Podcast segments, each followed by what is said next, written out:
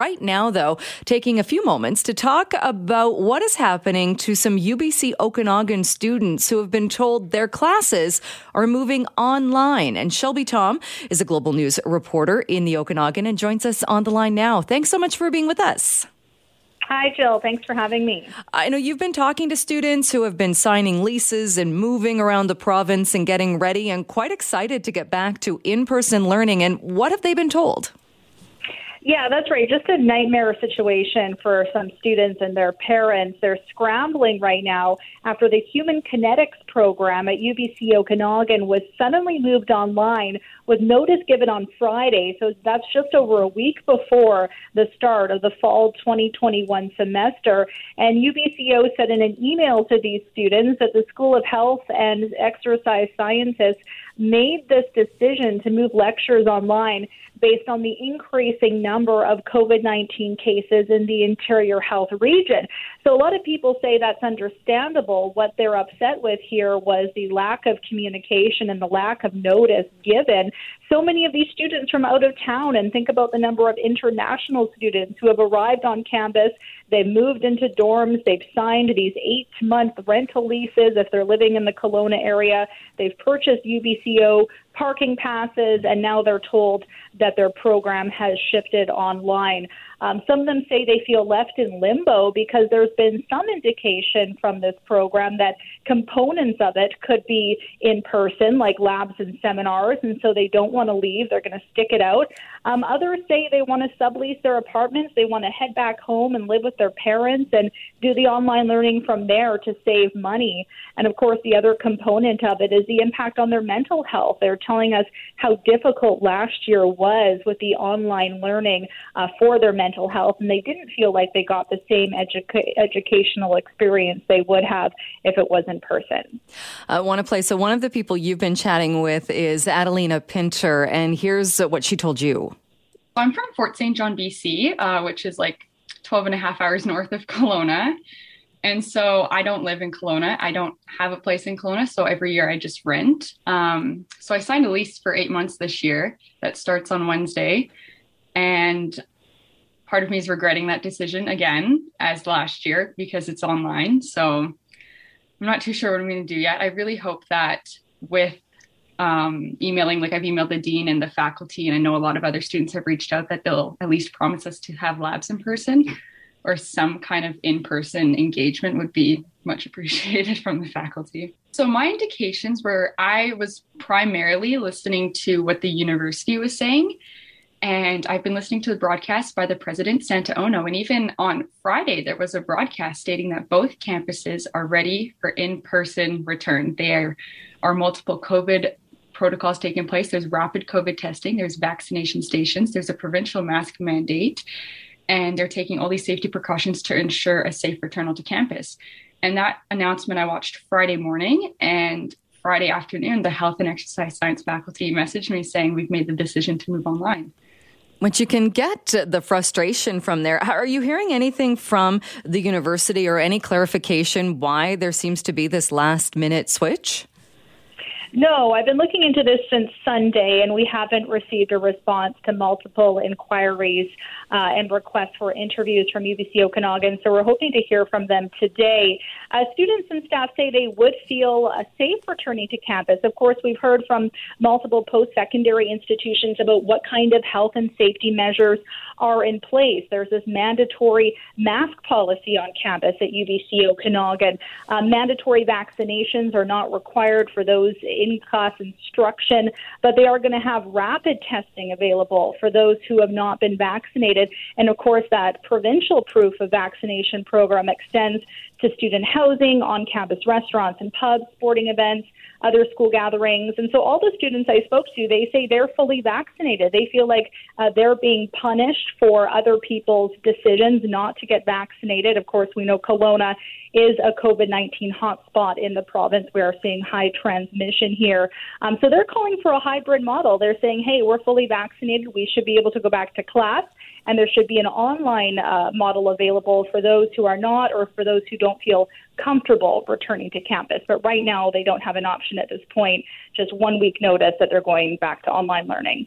I uh, wanted to play uh, another person you've been talking to is the UBCO Student Union president. And the president, they're really picking up on something you mentioned, and that's the whole experience and the mental health of students. Services will still need to be provided to, to students on campus. Food services, we as a student union expect those to all be fully running.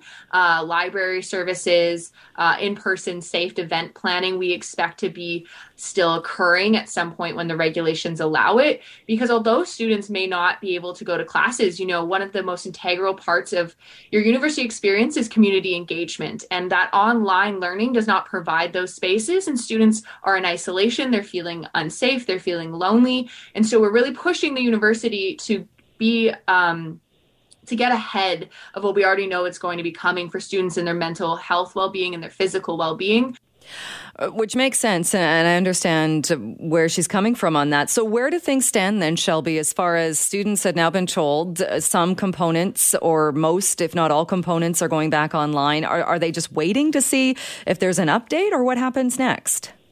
Yeah, well, there's definitely been a public outcry. The UBC Okanagan Facebook page is flooded with complaints from students and their parents, and so we'll see if there is some sort of hybrid model uh, that they come to, if there's any sort of changes in the decision that they make. But as of now, you know, they told the students on Friday, just a few days ago, uh, that lectures will be moved online. And uh, despite a lot of inquiries from these students and their families, they say they haven't received a response back. So that's where it stands now. And we'll definitely be uh, updating the story if anything changes. And as far as you know, is this specifically for UBC Okanagan, or do we know if something similar is happening at the Vancouver campus as well?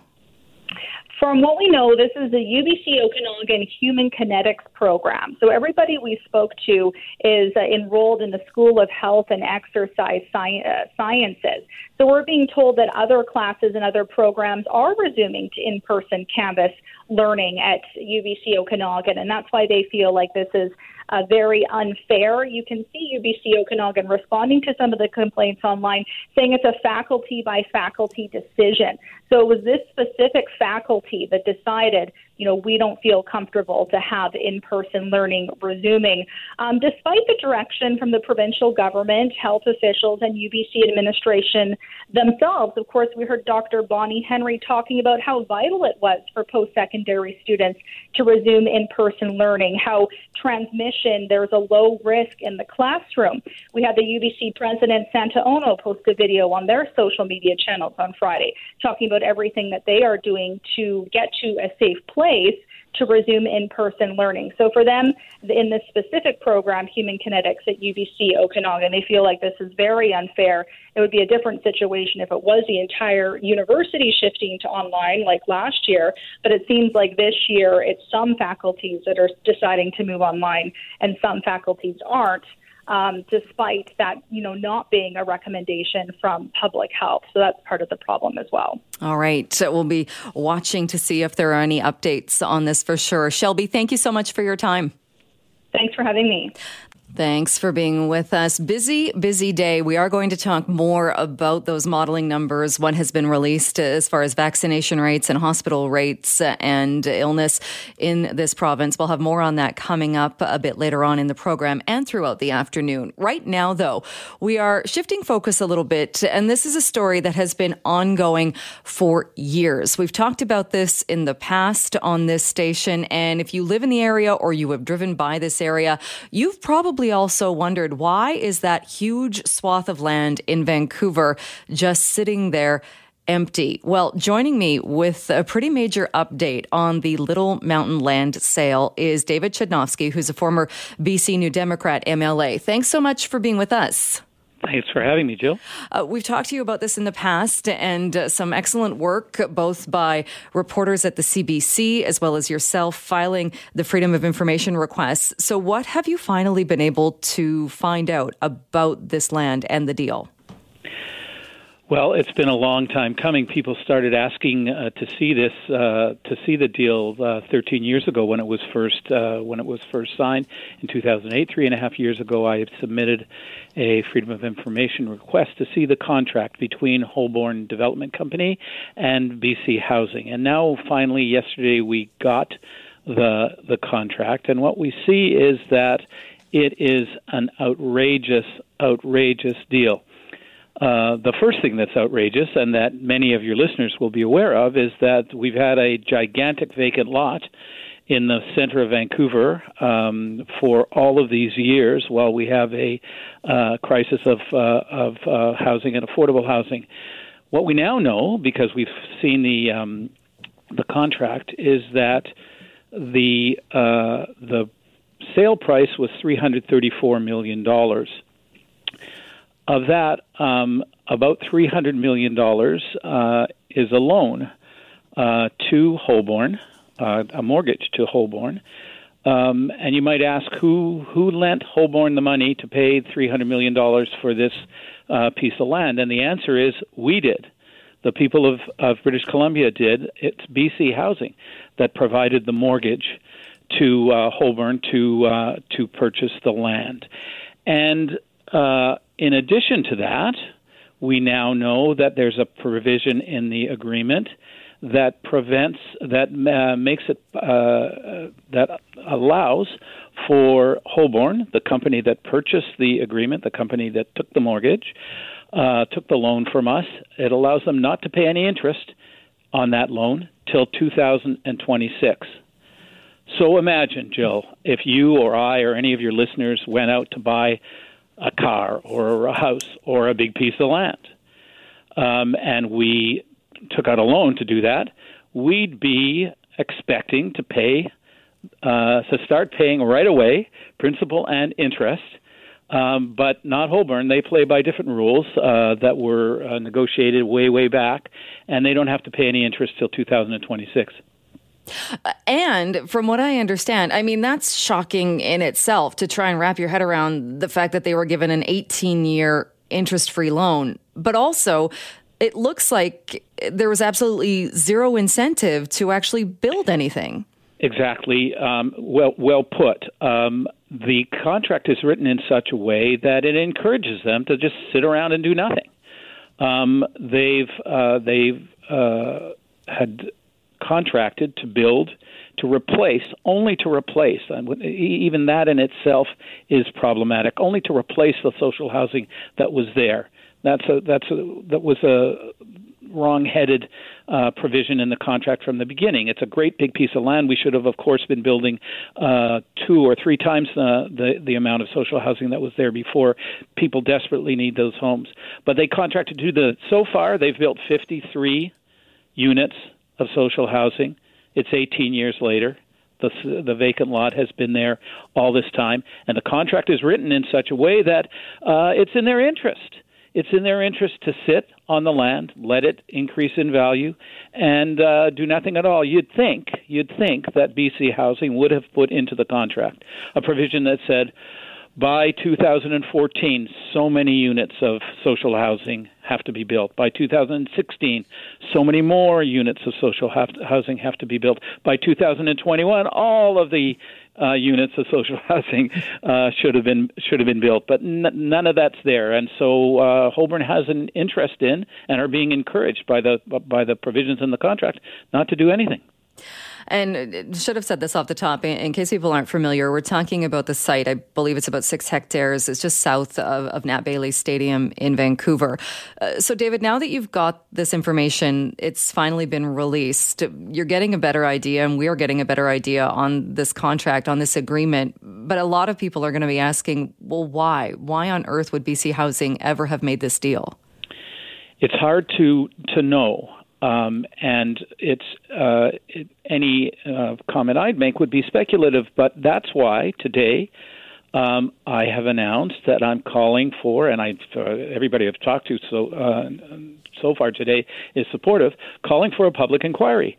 That's why we need a public inquiry to find out why in the world, why, how could this have possibly happened? Think about it. There were 700 people living in a community a social housing community, a very successful social housing community. Um, and their community was destroyed and their houses were demolished and there's been a vacant lot there, substantially a vacant lot for eight, uh, for 12 years since they uh, since they uh, demolished the demolished the site, and we need to know why. We need to know what was the mo- we know what the motive of uh, of uh, Holborn Development Company is. It's making money, but what was the what was the motive of BC Housing and the then BC Liberal government? Um, Rich Coleman was the minister at the time. What was their motive in doing this? How is it possible that they negotiated such a sweetheart deal for the developer? That's why I think it's important that we have a public inquiry. And I, I, know many people have been trying to get answers from people that were involved in this deal and to find out more about it. D- do you have any indication? I mean, this is a piece of property that is in a very busy part of the city, and it's mm-hmm. there's been this attention paid to it. Do you have concerns, or is there the possibility that similar deals were also signed, perhaps deals that we don't even know about? Well, at the time, Minister Coleman said that um, he crowed about this deal. He was out publicly saying what a wonderful deal it was, and and, and indicated that it might be a model for other social housing communities. Um, but this has been such a, a disaster, and it be, and it was it was clear that it was a, des- disaster from the beginning. That they never went ahead, uh, that we know of, and um, and used it as a model for uh, for other uh, other social housing communities. And I certainly hope that no government, no government, there's one, you know, one of the lessons. Uh, it's a tragic lesson, unfortunately, but one of the lessons here is you can't do this. You can't have this kind of uh, of uh, deal that's really an embarrassment to the city and an insult, an insult to all of those folks who are desperately in need of affordable housing, social housing, and there are thousands of them across the province and in the city. You can't have this kind of model, and uh, and maybe that's one of the lessons that we get out of this debacle. What was it that led to the documents finally being released? Well, uh, three and a half years ago, uh, I got tired of waiting. Uh, we uh, members of our community. I live, you know, five minutes away from the from the uh, Little Housing site, the Little Mountain Housing site, and and many members of the community and former residents had been asking for years and years and years to see the details of the of the uh, of the contract. Uh, they weren't forthcoming, and finally, three and a half years ago, I made a submission uh, uh, for under the Freedom of uh, Information legislation uh, to see the contract. Subsequently, a young journalist from CBC, Jeremy Allingham, uh, made a similar application, and that uh, those two applications have been wending their way through the uh, Freedom of Information uh, process. And of course, Holborn opposed and stalled and used every bureaucratic tactic in the book. All of the uh, provisions for for stalling that are that are in this kind of legislation Three and a half years later, after they lost the hearing and got uh, the last year, um, finally there was a hearing under the Freedom of Information uh, legislation, and the the adjudicator trashed their position. They claimed that somehow there was a financial uh, loss uh, from their point of view if the if the contract were made was made public and the the adjudicator said that they they they didn't make that case at all and was very uh, scathing in her uh, um, uh, analysis of their of their case. So we won. And what happened next? Well uh, Holborn went uh, to court and tried to get a judicial review of the decision of the freedom of information people. Now uh, we knew that they had no case. We knew that uh, that under the legislation they were going to lose, and finally, a couple of weeks ago, they threw in the towel um, uh, after having uh, uh, stalled some more and wanting to schedule for this month hearings hearings under the um, in a, a judicial review. They finally threw in the towel and said, "Okay, uh, they didn't say this, but they threw in they they they uh, re- uh, decided not to go forward because they knew they were going to lose. And finally, yesterday, uh, the contract was made public to me and to the other applicant, and uh, now we know a lot more about this case. All right. Well, we'll be looking at, like you said, a lot of people still uh, have a lot of questions uh, that people would like to see answered from those involved in that deal. I know we have not heard the last of this. Thanks so much for your time, though, and for coming on the program today. Thanks so much, Jill, for your interest in this story. We are going to talk a little bit about what is happening in Afghanistan and continued efforts to help people who are still in that country, still hoping to get out of that country. Joining me now is Omar Kewan, a Vancouver based co founder of Goose Insurance. Omar, thank you so much for being with us today. Thank you so much for having me, Jill. Uh, people might wonder, well, what does Goose Insurance have to do with this? But uh, you are a co founder and you are helping to provide aid for Afghan refugees. Can you uh, talk a little bit about what prompted you to do that? Absolutely. You know, and as an Afghan Canadian, I mean, um, I can't. Um, it, has got gut wrenching to see what's happening in Afghanistan, and we have all been impacted so much. Um, so at Goose, we decided to help um, as much as we possibly can, and one of the best ways for us to do that was to uh, um, look at helping and aiding families that are resettling in Canada. Um, you know, we are limited um, to some extent as Afghans. We do feel a little bit helpless in terms of trying to help people who are in Afghanistan right now because of the current situation. But those people who have been able to successfully evacuate and resettling and starting a new life in Canada, they also have a lot of needs. Um, and for us, one of the best ways uh, to help was essentially looking after those families that are going to be starting a, uh, a new life and hopefully uh, a much more prosperous and happy life uh, than what they've been used to in Afghanistan so far. Uh, I understand you were born and raised in Afghanistan. So, what is it like for you to now look and see what's happening there? Um, like I said, it's just it's completely uh, gut wrenching. There's um, there's uh, a deep sadness um, for for me and for many Afghans, and we have been experiencing this uh, over the last few weeks. And just to watch the fall of the government almost instantaneously, and every kind of all the hard work. I mean, we keep talking about what has gone in there in, in the in, in Afghanistan in terms of aid and money that's been spent by U.S. and all the allies, but it's also the hard work and the progress that the Afghan people have made in the last 20 years um, trying to kind of build a better country um, and, and, and, and, achieve um, some significant milestones. And to, to, to, see that all be gone in a split of a second is just one of the hardest things that I've ever experienced myself. Um, um, you know, and especially being miles and miles away, and you know, and, and feeling a little bit this this strong sense of, of helplessness, but also the the uh, urge to help, but not being able to do so uh, has been a, a real challenge for all of us. Have you been able to talk with anybody or contact friends or family that are still there? Um, I don't have any uh, direct family that are uh, that live in Afghanistan today, but I've, I have a lot of acquaintances.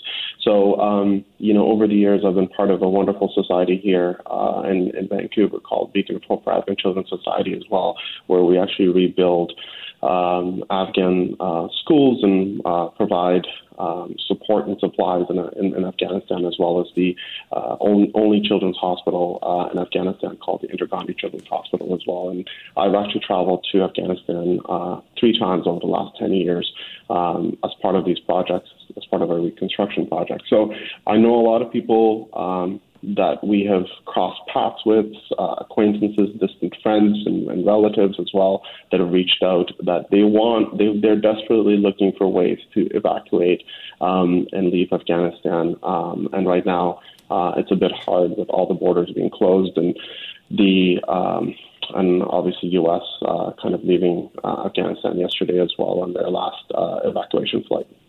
Uh, there, there have been some absolutely heartbreaking stories, but also some inspirational ones. Looking, I know uh, one of the the correspondents with the Globe and Mail working so hard, and then filing a story that Ukraine actually went in and helped to, to get people out after uh, Canada had stopped its mission, and, and it looked like there wasn't a lot of hope. What is your reaction when you see those kinds of stories? Absolutely, it's, it's very much uh, heartwarming. You know, the the Afghan people have gone through so much. I mean, they they have been through years and years and years of war and terrorism and turmoil, And, you know, it just doesn't seem to be ever ending. Um, and these civilians have been impacted. And most of them who have actually evacuated uh, Afghanistan to the Kabul airport, they've made, we got to remember that these people have made these decisions to leave Afghanistan, the land that they, they were born in and grew up in, was working instantaneously. So, you know, in a split of a second, they probably got whatever they had and locked their homes and left. And most of them will not be returning for a very long time, so uh, or ever. So these are some these are some really really tough decisions that uh, Afghan people have made, and um, and it's it's just completely sad to see what's happening there. Um, but it's also very nice to see, you know, um, U.S. and the allies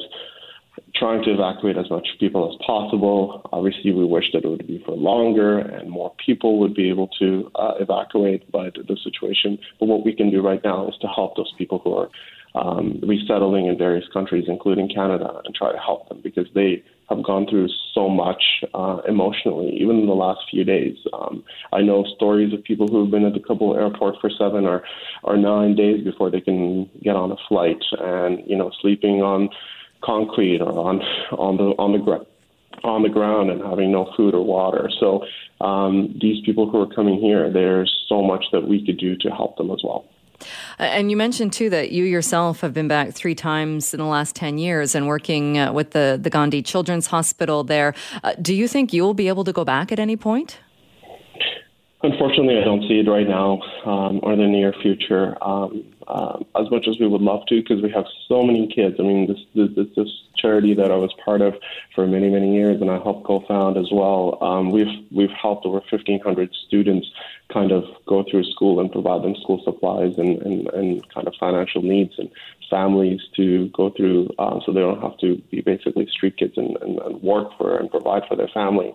Um, I would love to go see them again, and I would love to for us to continue to support them. And it's just been very, very tough. And, and unfortunately, we don't see that with the current situation. And I hope it does get better. I mean, there's a lot of promises that are being made by the current um, government and, and, and, and Taliban that have taken over. So we'll see what that's going to look like. But uh, at this point, um, it's hard to say. Right. Uh, I wanted to touch base uh, once again or, or, touch on what exactly you're doing here because, uh, as I mentioned, you are the co founder of an insurance company. So, how are you providing the aid, or do you have a goal on how much aid you're hoping to provide for people that are here or people that have fled and need help? Um, we would like we would like to help as much as possible. So Goose is basically a, a Vancouver um, uh, based startup. Um, uh, we're we're on the mission to make uh, insurance affordable, convenient, uh, and accessible for Canadians, um, uh, and essentially think of it as um, you know an app that you can buy uh, any type of insurance that you need for your day to day life. So we will be donating proceeds of our sales between now and end of the year um, directly to charities that will be helping uh, Afghan refugees resettling into Canada. Um, we don't have a specific goal, but I think you know we would love to sort of see if we can reach you know 50,000 or more. Um, that would be sort of the ideal goal if we can do that.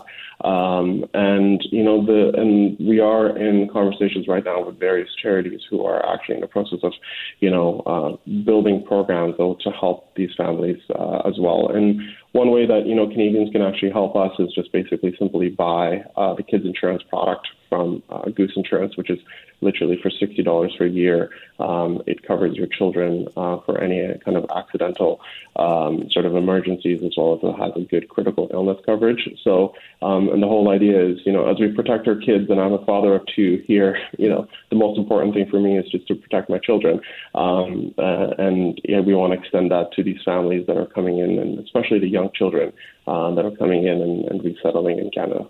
All right. Well, people can check it out then. I'm guessing they can go to the, the website gooseinsurance.com to learn more about that. Omar, we'll leave it there for today, but thanks so much for coming on the show and for sharing your personal experience and what you're doing now. Appreciate it. Thank you so much. Thanks for Jill for having me. All right. We are going to talk a little bit about fishing on the Fraser River, the industry, and some of the ups and downs. Joining me now to talk more about this is Jason Tonelli. He is the owner of Pacific Angler. Thanks so much for being with us. No problem, Jill. Thanks for having me. Uh, I know you've written a piece about the politics surrounding the decisions when it comes to Chinook openings on the Fraser. Before we get into that, how has it been this year as far as uh, fishing? Have you been able to get out there or do anything? Well, it was uh, it was a bit of a tough start to the season with COVID, uh, but once we did get uh, rolling, sort of in the July time of year, it was slow. It was tough. I mean, we we normally have a Chinook opening um, April, May, June, July. But uh, as some of your listeners might know, we're in the second year of a no Chinook fishing regulation in the Vancouver waters from April 1st to August 31st. So uh, that's definitely curtailed our, our opportunity here in Vancouver. And obviously, the the reasoning is given that it's about stocks and making sure that stocks are are saved and preserved. But what are your thoughts on the fact that there is no fishing allowed for those months? Well, it's um, there's two scenarios. I mean, we weren't allowed to fish for Chinook in the spring, sort of the April, May, June. Now we're specifically talking about August. Uh, once again, the Department of Fisheries and Oceans didn't allow us to fish off the mouth of the Fraser, where um, in as little as three years ago we were able to fish there and catch two Chinook a year. Um, this year we weren't allowed to fish for Chinook at all. Um, you know, and that and uh, unfortunately, um, you know, there's tens of thousands of Chinook getting taken in gill nets in the river. Uh, meanwhile, the public sector isn't allowed to harvest those fish off the mouth, even though they were given ample, or DFO was given ample opportunity through Sports Fish Advisory Board proposals to to do so, and that's that's really what I think uh, people need to realize. Uh, you've written about this and the chance of uh, hooking a Chinook or a Chinook stock of concern throughout those months. Can you kind of walk us through the numbers and what, what your take is on that? Yeah, so you know, a lot of people just look at Chinook as a whole, but the reality of it is, is obviously the Fraser is made up of uh, a variety of different runs. Uh, the Chinook stocks of concern that you hear about so much often are off the mouth of the Fraser, April, May, June, July, and as uh, as fishers, sports fishers, public fishers, we fully support not fishing off the mouth of the Fraser at that time. But uh, Jill, the reality of it is, in August, those fish are gone. Uh, most of the stocks of concern have, have pushed up the river. Uh, if we are able to retain a Chinook between 62 and 80 centimeters in August, your chance of hooking a stock of concern off the mouth of the Fraser at that time would be less than 1%. So we're simply asking that we can go out and harvest the Chinook in that 62 to 80 centimeter size range using a single barbless hook, and we're only asking for one a day and 10 a year. So, so that's really uh, where DFO has said no, and that's, you know, that's what's driving the public fishery to the point of uh, demanding some opportunity and some justice. And in addition to that, uh, there was a, a, DFO release not too long ago talking about the number of illegal gill nets that had been seized. And it looks like it's been a really bad year for that. Yes, unfortunately, we're looking at record illegal activity in the river. I mean, um, we we do support uh, priority access to First Nations. So last year, First Nations retained about 25,000 Chinook in river for food, social, ceremonial purposes, which is which is great. I think most public fishers are well in support of that. The year previous, it was 40,000 fish. Keep in mind, during those two years, there was no public access. But even more alarming is the fact that over 212 uh, illegal gill nets have been seized in the river. I believe that's a record for this time period. And the conservation and protect, protection officers, they're they're you know, they're understaffed. There's vacant positions. Uh, I believe they're underpaid. In my opinion, people are transferring out. You know, it's it's a real problem that uh, Vancouver residents need to know about. Is it your understanding the illegal gill nets that have been seized are they being seized from people actively fishing, or are they being seized gill nets that have been set adrift? Well, it's it's difficult for the conservation and protection officers to catch someone in the act. Um, gill nets are very effective if, if, if just hung up uh, to fish statically. Um, there are also quite a bit of illegal drift gill netting at night, and you can imagine for um, the conservation and protection officers to run a jet boat at night. I mean, running a, running the Fraser in a jet boat at any time it can be perilous, but at night can be especially dangerous. So, I feel for these guys. Um, I talk to them. They're they're great officers. They're doing the best they can, but we need more. Um, they need more officers. They need more money, and and that's just you know where the problem lies. We need more enforcement. Period. So, starting tomorrow, then, as we're now in the last day of August, are we getting to a place then? Will there be retention allowed for uh, people like yourself or people going out there and, and sport fishing? That's right. So, we are opening for Chinook retention uh, September 1st for two a day. Um, the problem is the fish are gone. Uh, the the main healthy run of Chinook is uh, a Thompson River Chinook run. Um, the prime migration for those fish is in the second and third week of August, and uh, that's primarily what uh, First Nations is harvesting for their food, social, social and ceremonial purposes. You know, and, and that's when we need to be open. Uh, um, we're kind of picking up the breadcrumbs here. September 1st, there, there'll be a, a few of those fish left, and a few more Chinook that are heading towards the Harrison and the Vedder Chilliwack. But for the most part, the season is done. We're shut down for the prime six months of the year. Uh, the government has the Sports Fish Advisory Board proposals to allow sustainable harvest. We just need them to adopt them. Uh, so I would imagine, though, even if the, if the fish are mainly gone, if even if the idea of being there are still a few out there, do you think it's going to be busy on the Fraser tomorrow in the coming days?